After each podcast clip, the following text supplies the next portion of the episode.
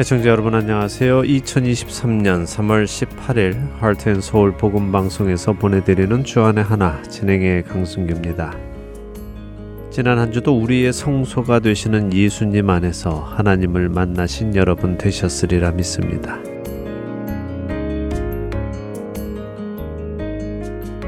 얼마 전 한국 뉴스에는 전라남도 순천에서 삼겹살집을 운영하는 칠십대 노부부의 이야기가 나왔습니다. 최근에 그 식당에 한 청년이 혼자 와서 삼인분을 시켜 먹고는 돈을 내지 않고 도망가는 일이 있었다는 것입니다. 흔히 요즘 한국 사람들이 말하는 먹튀였지요. 사람들은 이렇게 계획적으로 음식을 먹고 도망간 사람을 잡아서 혼을 내주어야 한다며 목소리를 올렸는데요. 정작 그 가게의 노부부 주인은 청년이 얼마나 돈이 없었으면 그랬겠느냐고 용서해 주자며 열을 올리는 사람들을 다독였습니다. 흥미롭지요? 직접 손해를 본 주인은 가만히 있고 오히려 용서해 주라고 하고 있는데 자신들이 직접 손해를 본 것이 없는 이웃 사람들은 그 사람을 잡아서 홍군형을 내주어야 한다고 외치고 있으니 말입니다. 그런데 더 흥미로운 일이 일어났습니다. 음식을 먹고 도망쳤던 청년이 부모님을 모시고 가게에 돌아와 사과를 하고 용서를 구하고 자신이 먹은 돈을 지불하고 갔다는 소식이 들렸습니다. 참 훈훈한 결말이지요. 첫 찬양 함께 하신 후에 말씀 나누겠습니다.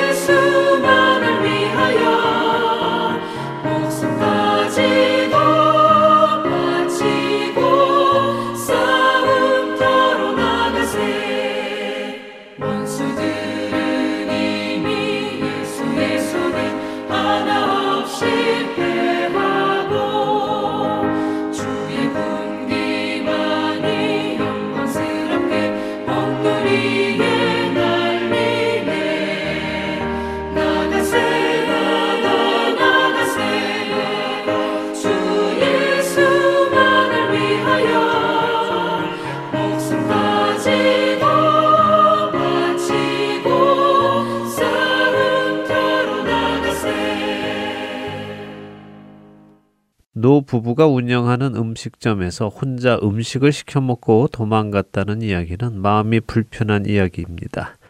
노 부부가 가게를 운영하고 있으니 도망가도 쉽게 쫓아오지 못할 것이라는 생각을 했던 것일까요? 어쨌든 그 청년은 해서는 안 되는 일을 한 것입니다. 정 그렇게 돈은 없고 배가 고팠다면 사정이라도 해보아야 하지 않았을까요? 제가 너무 배가 고픈데 돈이 없습니다. 혹시라도 제가 주방 설거지라도 해드릴 테니 혹은 홀 청소를 좀 해드릴 테니 한 끼만 주실 수 없을까요? 라고 사정이라도 해보았다면 좋았지 않겠습니까? 근데 먹고 도망칠 마음을 가지고 들어와서는 그렇게 삼 인분씩이나 시켜서 실컷 먹고 찌개까지 시켜서 배불리 먹고 난 후에 고맙다는 말도 감사하다는 말도 없이 그냥 도망가 버리는 것은 너무 나쁜 일입니다. 단순히 먹고 도망간 것으로 끝나는 것이 아니라 그 음식 장사를 하는 노부부의 마음에 큰 상처를 주는 일이기도 하기 때문이지요. 그런데 다행히도 그 청년이 돌아왔다는 소식이 들리니 참 감사합니다. 더군다나 자신의 부모님까지 모시고 왔다는 것은 무언가 분명히 다릅니다. 청년이 혼자 돌아온 것이 아니고 부모님과 함께 왔다는 것은 청년이 자신이 한 일을 부모님께 말씀드렸다는 것이고 그 부모님도 자신들의 아들의 잘못을 바로잡기 위해 함께 그곳에 와서 사과를 드렸다는 것이 아니겠습니까? 비록 잘못을 했지만 그 잘못을 바로잡으려는 그 청년의 부모님과 그 청년에게는 미래가 밝다고 생각합니다. 자칫 어둠에 속한 일을 하고 더욱더 어둠 속으로 들어갈 수 있었던 일을 빛 앞으로 가지고 나올 수 있도록 해결한 것이지요. 청년은 자신의 잘못을 깨닫고 돌이켜 사과했고 그 문제를 해결했습니다. 이것이 참된 회개의 모습입니다.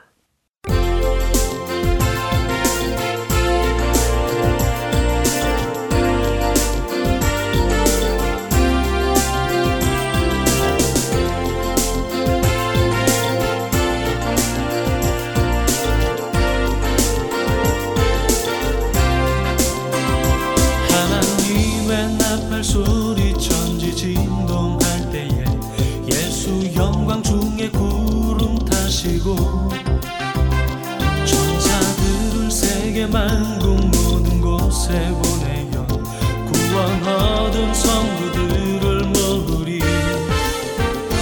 나팔 불 때 나의 이름, 나팔 불 때 나의 이름, 나팔 불 때 나의 이름 잔치 참여하겠네. 무덤 속에 잠자던 자 그때 다시 일어나 영화로운 부활 승리 얻으리. 주의 택한 모든 선도 구름 타고 올라가 공중에서 주의 얼굴 배우리. 나팔 불 때 나의 힘 나팔 불 때 나의 이름, 나팔 불 때 나의 이름 부를 때의 잔치 참여하겠네.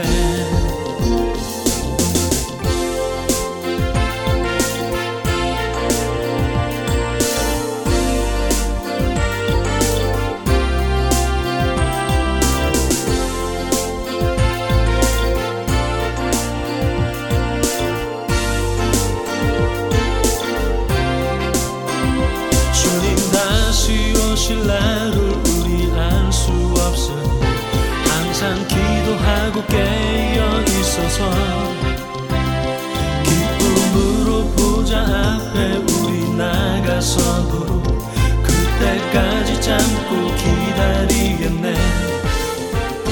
나팔 불 때 나의 이름, 나팔 불 때 나의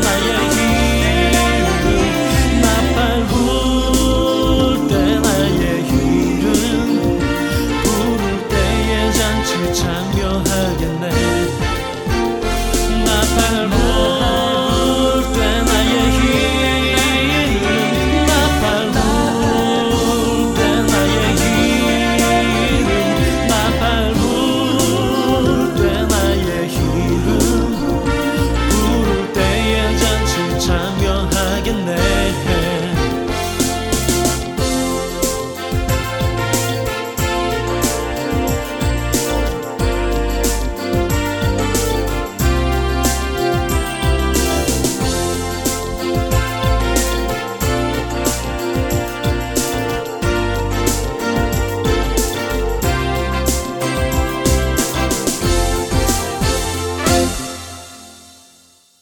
삼겹살집에서 식사를 하고 돈을 내지 않고 도망쳤지만 부모님과 함께 다시 돌아와 사과를 하고 식사비를 지불하고 용서를 구한 청년의 모습을 보며 회개의 성경적인 의미를 다시 생각해 보게 됩니다.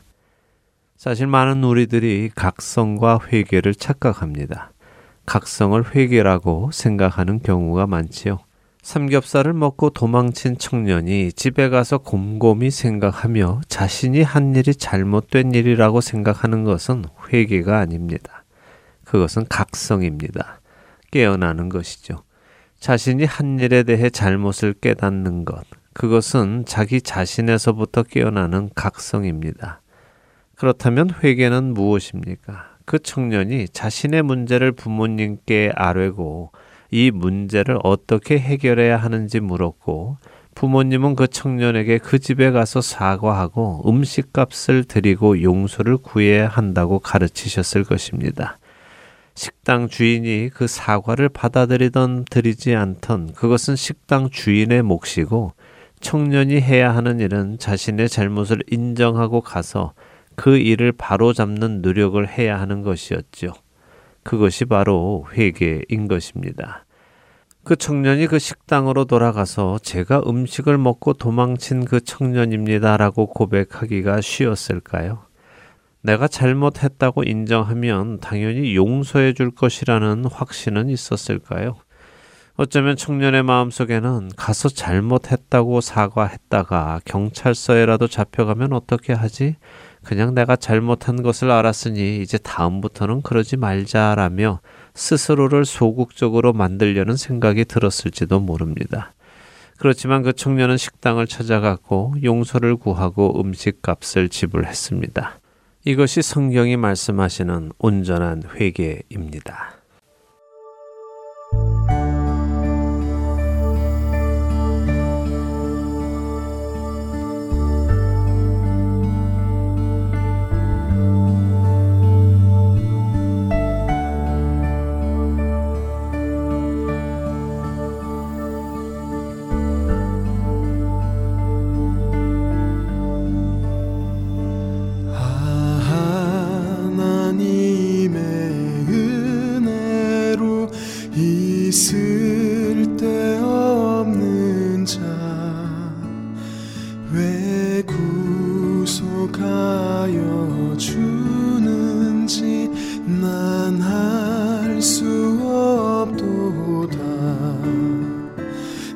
내가 믿고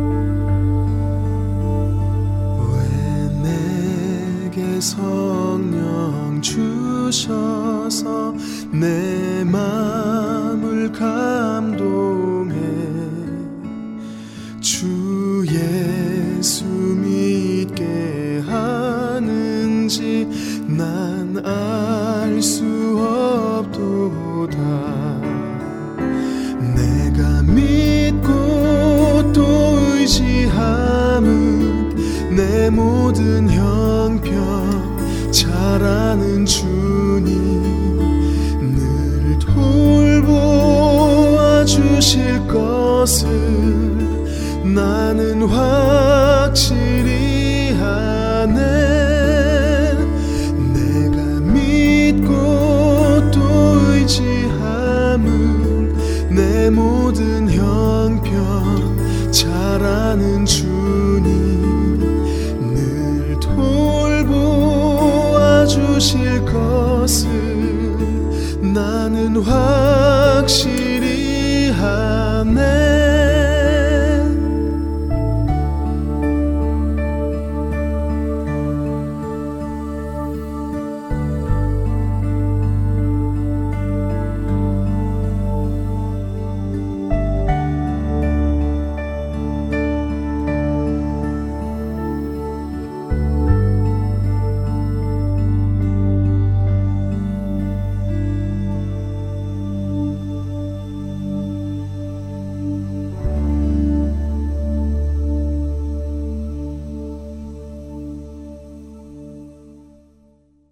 여러분과 함께 기도하는 일 분 기도 시간으로 이어드립니다. 오늘은 노스캐롤라이나 그린스보로 한인장로교회 한일철 목사님께서 기도를 인도해 주십니다.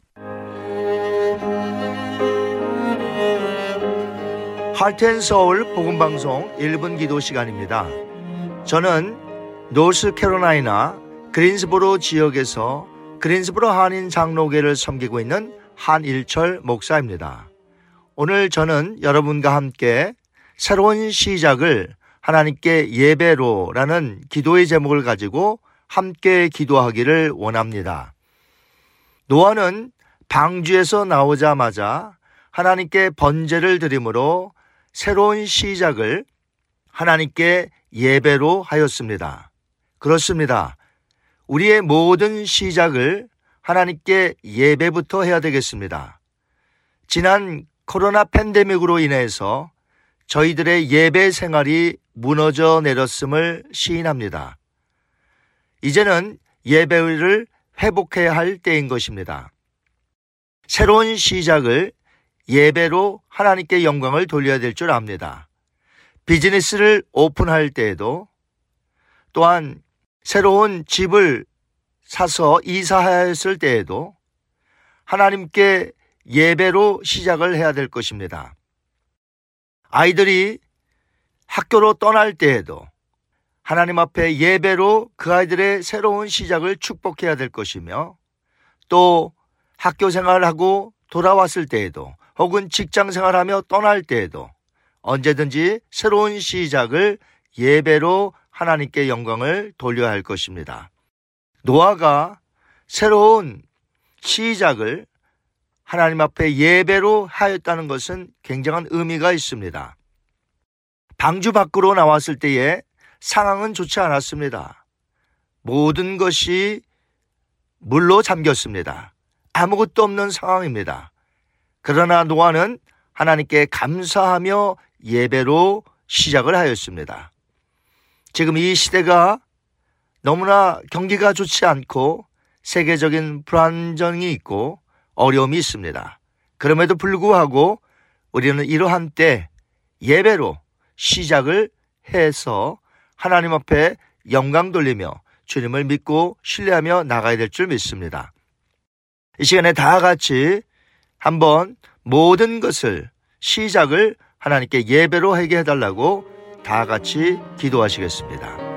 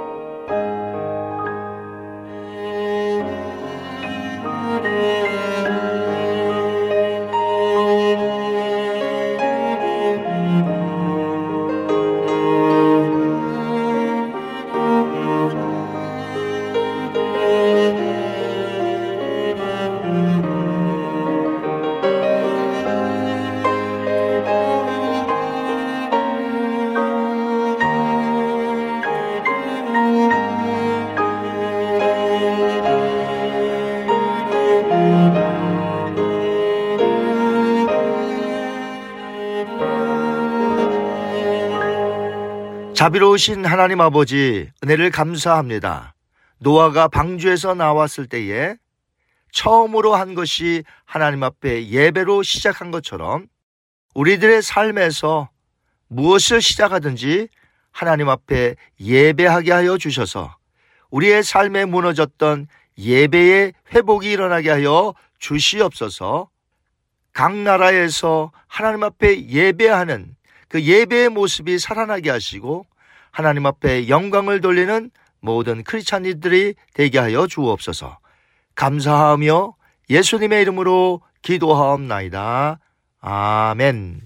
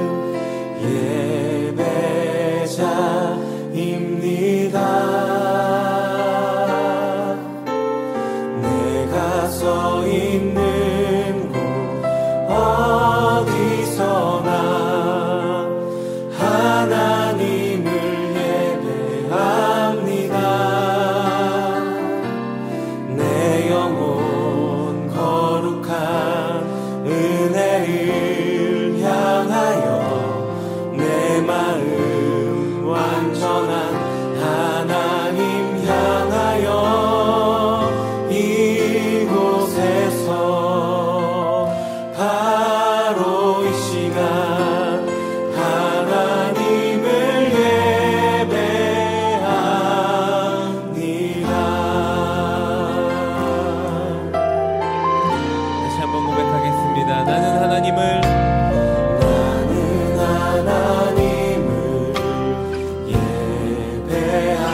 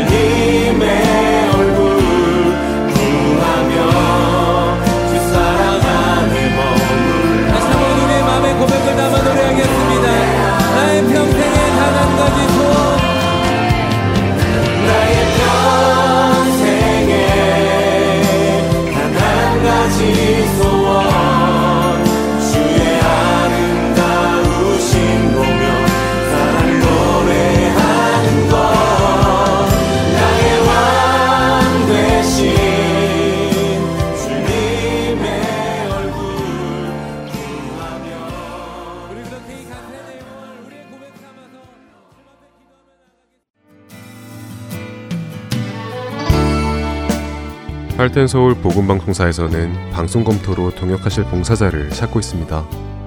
방송검토 봉사는 인터넷이 있는 곳이면 어디에서든 참여하실 수 있으시며 금요일부터 화요일 중에 가능한 시간에 해주시면 됩니다.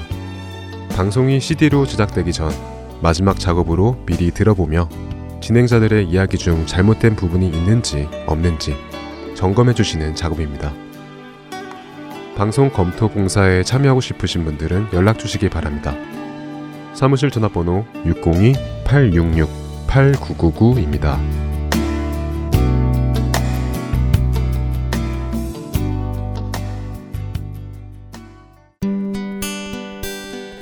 기쁜 소식 사랑으로 땅끝까지 전하는 하트앤소울.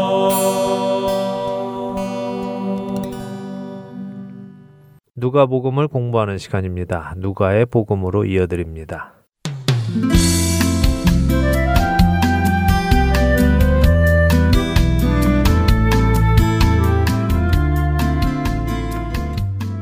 애청자 여러분 안녕하세요. 누가복음을 통해 우리가 알고 있던 것을 더 확실히 알아가는 시간입니다. 누가의 복음 진행의 함혜진입니다. 네, 여러분 안녕하세요. 강승규입니다. 누가복음을 정리하고 있습니다. 네. 오늘 세 번째 시간인데요.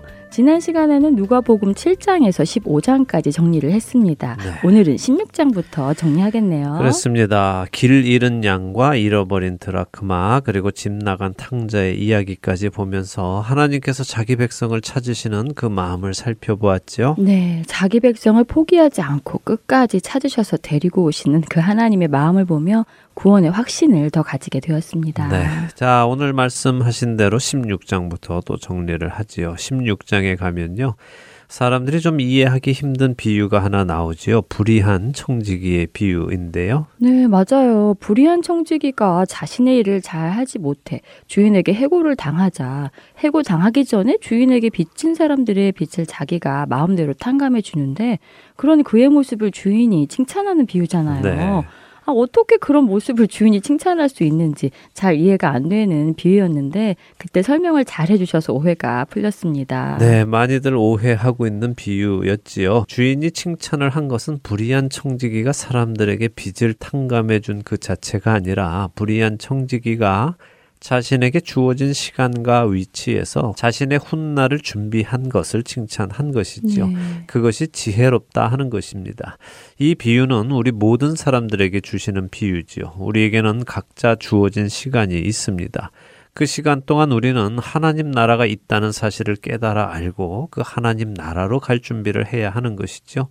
내게 있는 그 시간과 위치를 잘 사용해서 미래에 내가 아무것도 할 수 없는 때를 준비하는 것이 지혜로운 것입니다. 그렇죠. 자, 이와 함께 예수님께서는 돈을 좋아하는 사람들을 향해 사람이 두 주인을 섬길 수 없다 하는 말씀을 해주시면서 사람이 하나님과 재물을 함께 섬길 수 없다는 말씀을 분명하게 해주십니다.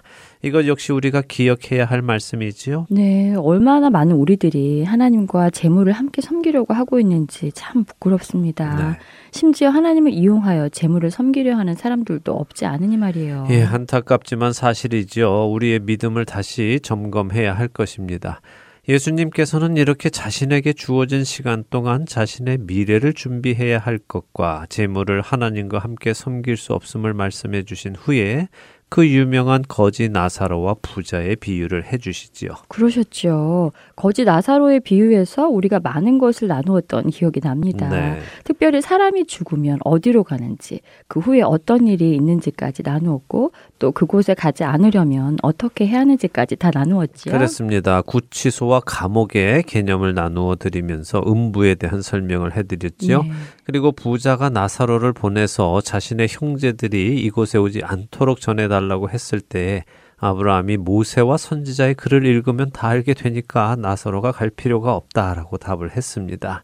곧 성경의 말씀 안에 그 모든 답이 들어있다는 말씀입니다. 네. 그러니 우리가 이 성경을 가까이 두고 늘 읽고 묵상하며 우리가 살아가는 데 필요한 모든 것을 얻어야 할 것입니다. 십칠 장으로 가면요. 예수님께서 믿는 자들에게 아주 중요한 경고를 해주시는데요. 바로 형제를 실족하는 것에 관한 말씀입니다. 네, 정말 무서운 말씀이 있었어요. 있어요. 작은 자 중에 하나라도 실족하게 하면 차라리 연자맷돌이 그 목에 매어 바다에 던져지는 것이 낫다고 하시니 말이에요. 예, 우리가 성경을 믿고 예수님의 말씀을 따라 살아가는 그리스도인이라면요, 이런 예수님의 말씀을 귀담아 듣고 마음에 품고 살아가야 할 것입니다. 네. 근데 우리는 이런 말씀은 잘 흘려듣고 음. 넘어가지요. 뭐 복 주신다, 은혜 주신다, 이런 말씀은 우리가 소중히 붙잡고 살아갑니다. 네. 물론 그 말씀도 중요한 말씀입니다. 우리가 살아가면서 겪는 어려움 속에 그런 은혜의 말씀, 소망을 주시는 말씀을 붙들고 용기를 내며 살아가는 것도 중요합니다만, 동시에 우리에게 주시는 경고의 말씀, 이처럼 남을 실족하게 하는 것이나 용서하지 않는 것, 미워하는 것, 이런 것들에 대한 경고의 말씀도 반드시 기억하고 품고 살아가야 하는 것입니다. 네, 나에게 듣기 좋은 말씀만 기억하고 살아간다면 그것도 참 이기적인 것 같아요. 그래서는 안 되겠지요. 네. 하나님의 모든 말씀을 다 품고 살아가는 우리가 되기를 바랍니다. 아멘. 예수님은 제자들에게 형제가 죄를 지으면 하루에 일곱 번이라도 회개하면 용서하라라고 말씀하시지요. 네. 그때 제자들이 그 말씀을 듣고는 자신이 없어집니다. 음. 그래서 예수님께 우리에게 믿음을 더해 주세요라고 부탁을 하지요. 자신들 생각에도 한 사람이 같은 죄를 하루에 일곱 번이나 짓고는 용서해 달라고 하면 용서해 주기가 쉽지 음. 않다는 것을 아니까 그랬겠지요. 그럼요. 어떻게 같은 죄를 하루에 일곱 번이나 용서할 수 있겠어요. 보통 한두 번이라면 몰라도 세 번 넘어가면 이 사람이 나를 놀리나? 내가 우스워 보이나? 이런 생각이 되게 마련이지요. 네. 정말 믿음이 없이는 가능하지 않을 것 같아요. 예, 그런데 예수님께서 어떻게 그것이 가능한지도 알려주셨죠. 네, 자기 자신이 무익한 종이라고 생각하면 그것이 가능한 것임을 알려주셨지요. 그렇습니다. 우리가 상대의 어떤 행동으로 인해 화가 나는 것은요, 내가 그런 대접을 받을 사람이 음. 아니다 하는 생각이 자리 잡고 있기 때문이죠. 네. 아니, 나를 어떻게 보고 이러는 거야 하는 반응이 나오지요. 음. 그런데 나는 그런 대접을 받는 것이 당연하다고 생각하는 사람은 상대가 그런 대접을 할 때 아무런 느낌이 없습니다. 원래 그런 대접 받는 것이 당연하니까요. 네. 자, 예수님을 생각해 보세요. 그분은 하나님이셨지요. 그런데 하나님과 동등됨을 취할 것으로 생각하지 않으셨고 종의 몸을 입고 이 땅에 오셨습니다. 그리고 죽기까지 순종하셨지요.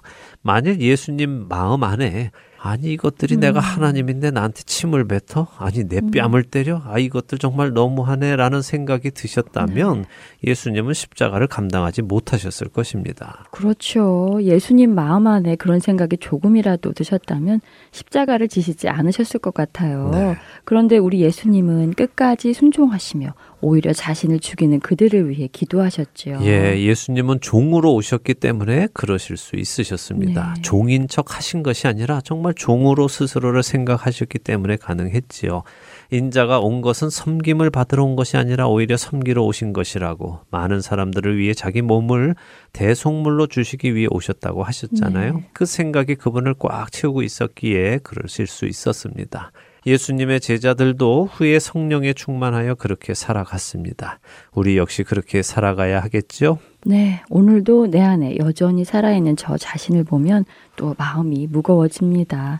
하루하루 주님을 닮아가며 그분 가신 그 길을 가는 우리가 되어야겠다는 생각이 듭니다. 네, 그렇게 되는 우리가 되기를 바랍니다. 예, 누가복음 십칠 장 후반에 예수님은 하나님의 나라가 언제 오느냐고 묻는 바리새인들에게 예수님께서 먼저 많은 고난을 받으시고 이 세대에게 버림받은 후에 올 것임을 말씀해 주십니다. 네. 그러나 바리새인들은 예수님의 그 말씀을 이해하지 못하지요.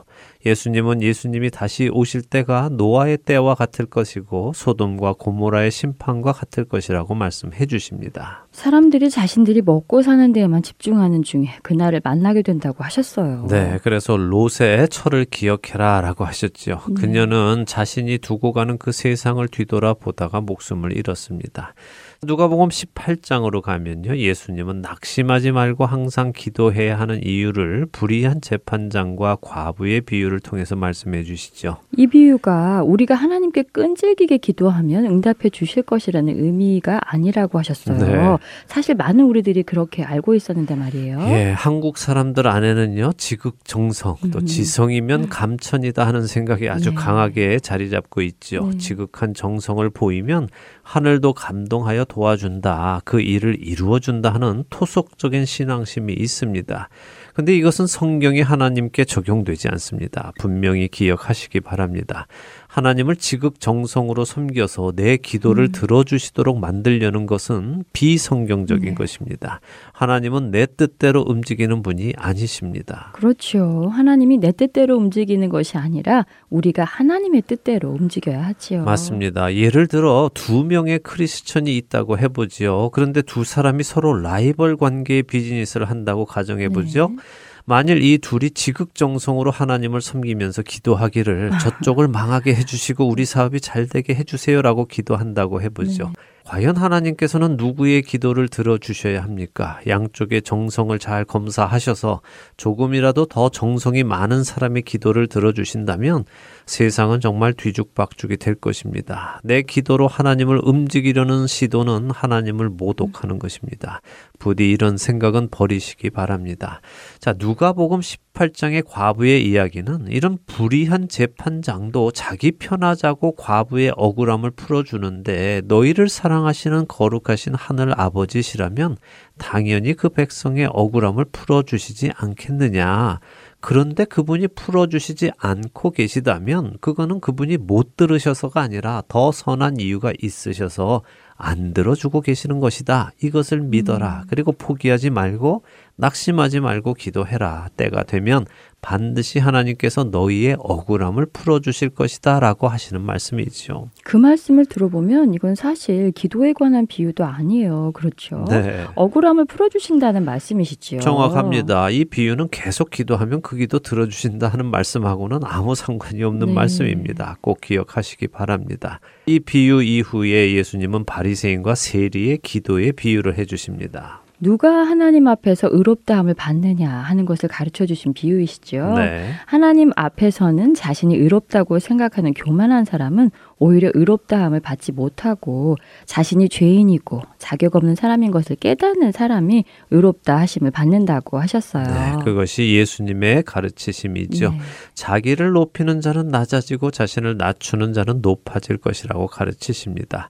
자, 그럴 즈음에 한 관리가 와서 영생을 얻는 방법을 구합니다. 네, 젊은 부자 관원이었지요. 네. 어려서부터 율법을 잘 지켜온 사람이었습니다. 하지만 그 부자 관원은 예수님께 께서 모든 재물을 팔아 가난한 자에게 나누어주고 예수님을 따르라고 하신 말씀에 안타깝게도 근심하며 돌아갔죠. 네, 이 부자 관원의 이야기는 당시 유대인들 사이에 있었던 구원론을 완전히 깨주신 이야기죠. 유대인들의 관점에서 유대인으로 태어나고 그것도 남자로 태어나고 높은 자리에 올라가고 부자가 되고 하는 이 모든 것은 하나님의 축복으로 여겨졌습니다. 네. 그런데 이 젊은 부자 관원은 그 모든 것을 갖추었죠. 그러니까 영생을 얻는 데 일순위 자격이라고 생각하고 있는데 예수님은 그 관원이 떠난 후에 부자가 천국에 가는 것은 낙타가 바늘길을 통과하는 것보다 어렵다라고 말씀하시므로 그들이 가지고 있던 고정관념을 깨주십니다. 그래서 제자들이 몹시 놀랐다고 마태복음은 기록했지요. 그렇습니다. 예수님은 유대인들의 구원관, 곧 혈통으로 구원받는 것과 부와 명예를 얻은 것이 곧 구원을 받은 것이라는 착각을 깨주시고는 오직 구원은 하나님께서 이루심을 말씀해 네. 주십니다. 그리고는 다시 한번 예수님께서 예루살렘에 올라가셔서 죽으시고 부활하실 것도 말씀하시죠. 그렇지만 제자들은 그 말씀을 귀담아 듣지 않지요. 네. 오히려 여리고 가까이 가서 만나는 맹인은 예수님을 알아봅니다. 아이러니하죠. 눈 뜨고 있는 사람들은 예수님이 누구신지 못 알아보고 눈이 보이지 않는 사람들은 믿음의 눈으로 예수님을 알아보니 말입니다. 네, 그래서 구원은 하나님께서 이루어 가시는 것입니다. 네. 우리가 육에 속해서 육의 눈으로만 보려 하면요, 볼 수 없습니다. 하나님께서 주시는 영의 눈을 가지고 볼 때에 볼 수 있고 알게 되는 것입니다. 이제 누가복음 십구 장으로 가면요. 삭개오를 만나십니다. 세례장 삭개오의 변화하는 모습을 통해 회개와 회개의 열매가 맺혀야 구원받는 증거임을 보았습니다. 네, 예수님은 삭개오를 만나신 후에 제자들에게 왕위를 받으러 먼 나라로 가면서 종들에게 문화를 맡기고 가는 귀인의 비유를 또 해주십니다. 이제 예수님께서 예루살렘의 십자가를 지시기 위해 들어가시기에 앞서서 마지막으로 예수님이 어떤 일을 하실지를 알려주시는 것이죠. 제자들은 예수님의 말씀을 잘 기억해 두었다가 예수님께서 다시 오실 날까지 충성된 종으로 살아가야 함을 배우는 것입니다. 비록 그때는 깨닫지 못했지만요. 네. 자, 이 비유를 해주시고는 예수님은 새끼 나귀를 타시고는 드디어 예루살렘에 들어가십니다. 사람들이 겉옷을 길에 펴서는 예수님을 환영하며 찬송하죠. 네, 주의 이름으로 오시는 왕이여 라며 찬양합니다. 네. 예수님이 메시아이심을 그들이 인정하는 것이죠. 이렇게 군중이 예수님을 메시아로 인정하자 바리새인들은 예수님께 불만을 표시합니다. 아니, 저들이 저렇게 당신을 메시아로 인정하는데 그거 막지 않으면 음. 당신 스스로 메시아임을 인정하게 되는 것이니까 막으라 음. 하고 요구합니다. 그러나 예수님은 이 사람들이 침묵하면 돌들이 소리지를 것이다 라고 하시면서 예수님이 메시아이심을 공식적으로 선언하십니다. 네. 이제 죽으시기 불과 일주일 전에 모든 사람 앞에서 공식적으로 선언하시는 것이지요. 이렇게 예루살렘에 들어오신 예수님은 성전을 깨끗하게 하십니다. 네, 장사하는 자들을 내쫓으시고 그들이 하나님의 성전을 강도의 소굴로 만들었다고 책망하셨지요. 네, 그래서 성전의 주도권을 가지고 있던 당시 대제사장들이 예수님을 죽이려고 모의를 시작합니다. 네. 하지만 백성들이 예수님을 메시아로 믿고 따르고 있으니 함부로 할 수는 없었지요. 이제 이십 장으로 넘어가면요. 대제사장들과 서기관들과 장로들이 예수님께 나와서 예수님이 어디로부터 권세를 받고 이런 일을 하는지를 묻습니다. 그런 그들에게 예수님께서는 요한의 세례가 어디로부터 왔는지를 되물으시지요. 네. 하지만 그들은 자신들이 그 대답을 알면서도 대답을 하면 자신들이 불리해지니까 모른다고 답을 했고요. 자신들의 유익을 위해 거짓말을 하는 그들을 보며 악인의 모습을 봅니다. 네, 그런 그들의 모습을 보시며 예수님은 포도원 주인이 포도밭을 농부들에게 맡기고 타국으로 간 이야기를 해주시죠. 그리고 때가 되어 소출을 받기 위해 종을 보냈지만 그들이 종을 때리고 능욕하고 하니까 주인은 그 아들을 보낸다고 하셨지요. 네. 그리고 그들은 이 아들을 죽이면 상속자가 없어지니까 음. 이 포도원이 자신들의 것이 될 것이다 하면서 그 아들을 죽인다고 하셨습니다. 그러면 주인이 이 농부들을 어떻게 할 것 같으냐 하고 물으셨지요. 당연히 농부들은 진멸당하고 그 포도원을 다른 사람에게 넘겨질 것이라고 답했지요. 네. 그래도 대제사장들이 자신들을 빗대어 이런 말씀을 하신 것을 알기는 알았어요. 네. 그래서 예수 예수님을 잡으려 했지만 여전히 군중이 예수님 편을 드니까 행동으로 옮길 수는 없었고요. 예, 그래서 대신 사람을 보내서 예수님을 곤경에 빠뜨릴 시험을 합니다. 세금을 바치는 것이 옳으냐 아니냐 하고 묻지요. 그때 예수님께서는 가이사의 것은 가이사에게 주고 하나님의 것은 하나님께 바치라고 명쾌하게 말씀하십니다. 네. 그러자 이제 사두개인들이 와서 또 부활이 없다는 것을 증명이라도 하듯 일곱 형제 네. 비유를 꺼내지요.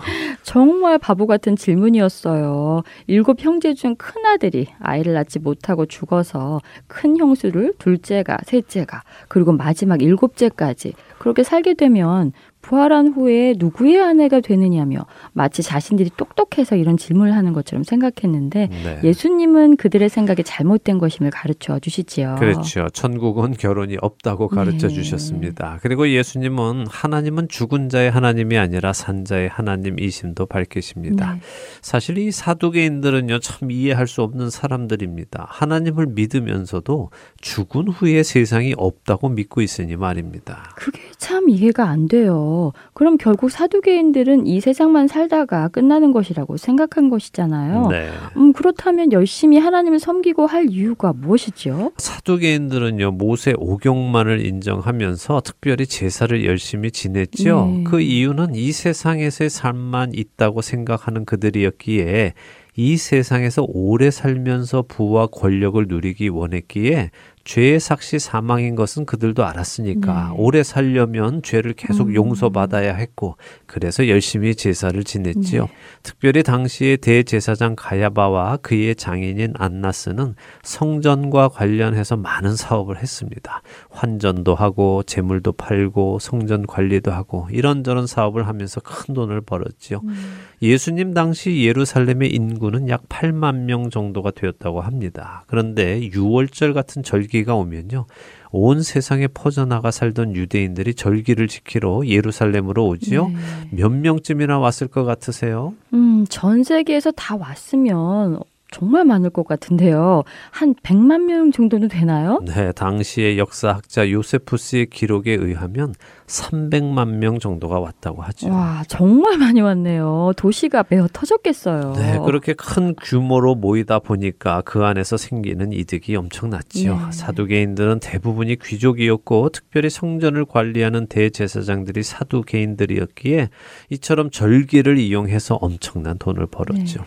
어차피 인생 한 번 살고 끝나는 것이라는 것이 그들의 생각이니까 돈 벌고 힘을 얻는 데만 집중한 것은 어쩌면 당연한 것일 수도 있지요. 마치 요즘 세상 사람들 같네요. 인생 한 번 살고 간다며 즐기는 것에 모든 것을 바치는 사람들이 참 많은데 죽은 후에 끝이 아니라는 것을 알게 되면 정말 후회할 텐데요. 예, 그래서 예수님께서 기회가 있는 동안 이 세상에서 저 세상을 준비하는 것이 지혜로운 것임을 가르쳐 주신 네. 것입니다. 자, 지혜 있는 우리 모두가 되기를 바랍니다. 누가의 복음 오늘 여기 누가복음 이십 장까지 정리하고 마치도록 하겠습니다. 아, 이제 다음 주면 누가의 복음도 마지막 시간이 되네요. 네. 잘 마무리할 수 있기를 바랍니다. 한 주간도 지혜 있는 우리가 되길 바라며 저희는 여기에서 인사드립니다. 안녕히 계세요. 다음 주에 뵙겠습니다. 안녕히 계십시오.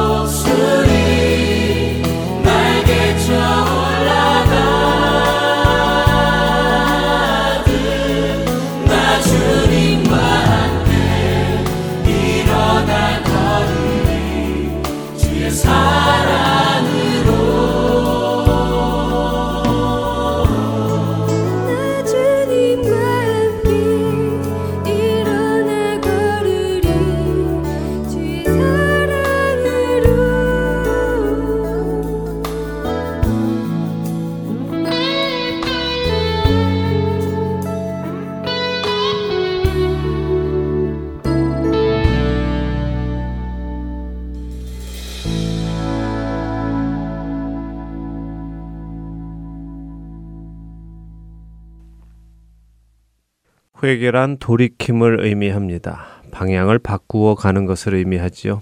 그런데 안타깝게도 많은 사람들이 회개를 자신의 잘못을 인정하는 것이라고 생각합니다.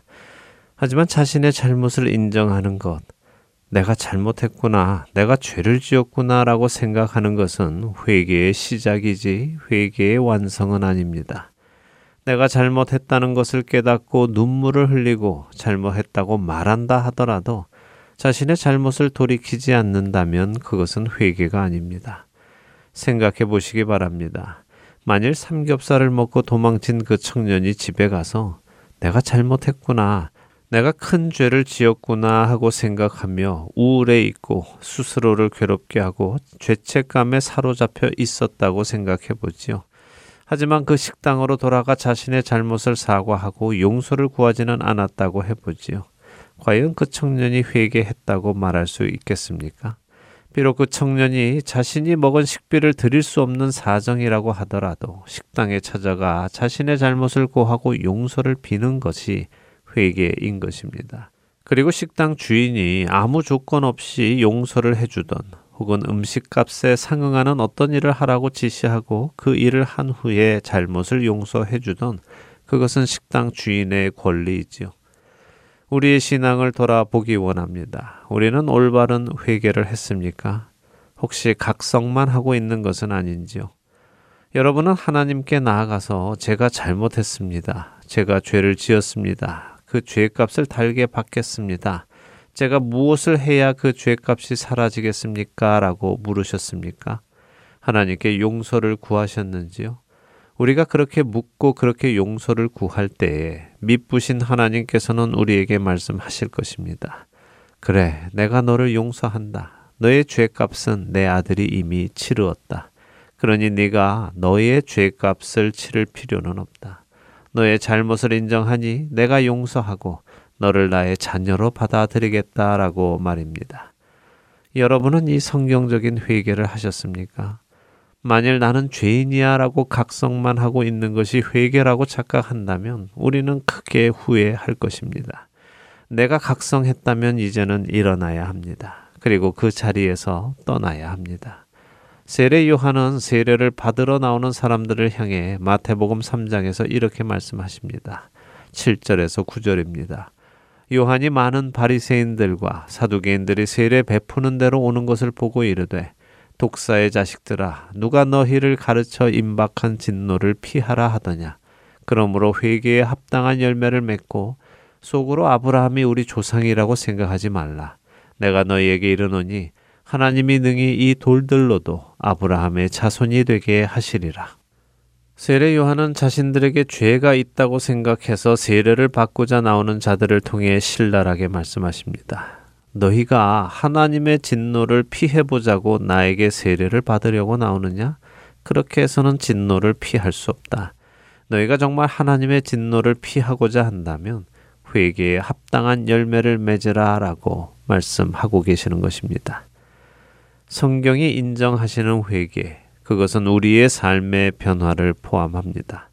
내 생각이 변했다고, 내 감정이 변했다고, 내가 그렇게 동의한다고 해서 끝나는 것이 아니라 내가 그 자리에서 일어나 옳은 길로 움직여 가는 것을 의미합니다. 그리스도를 따라 그분이 가신 길을 가는 것을 의미하지요. 좁은 문을 통과하여 좁은 길을 가는 것을 회개라고 하는 것입니다. 무리와 제자들을 불러 이르시되 누구든지 나를 따라오려거든 자기를 부인하고 자기 십자가를 지고 나를 따를 것이니라. 마가복음 팔 장 삼십사 절에서 예수님께서 하신 말씀입니다. 나의 죄를 인정만 하고 끝나는 것이 아니라 인정했기 때문에 그 죄에서 떠나 이제는 죄에서 돌이켜 천국을 향한 길을 걷기 시작하는 저와 애청자 여러분이 되시기를 소망하며 오늘 주 안에 하나 여기에서 마치도록 하겠습니다. 함께해 주신 여러분들께 감사드리고요. 저는 다음 주 이 시간 다시 찾아뵙겠습니다. 지금까지 구성과 진행의 강순기였습니다. 애청자 여러분 안녕히 계십시오. 나의 삶이 변했네 예수 십자가의 보혈로 죄로 더럽혀진 내 몸과 맘 새롭게 하셨네.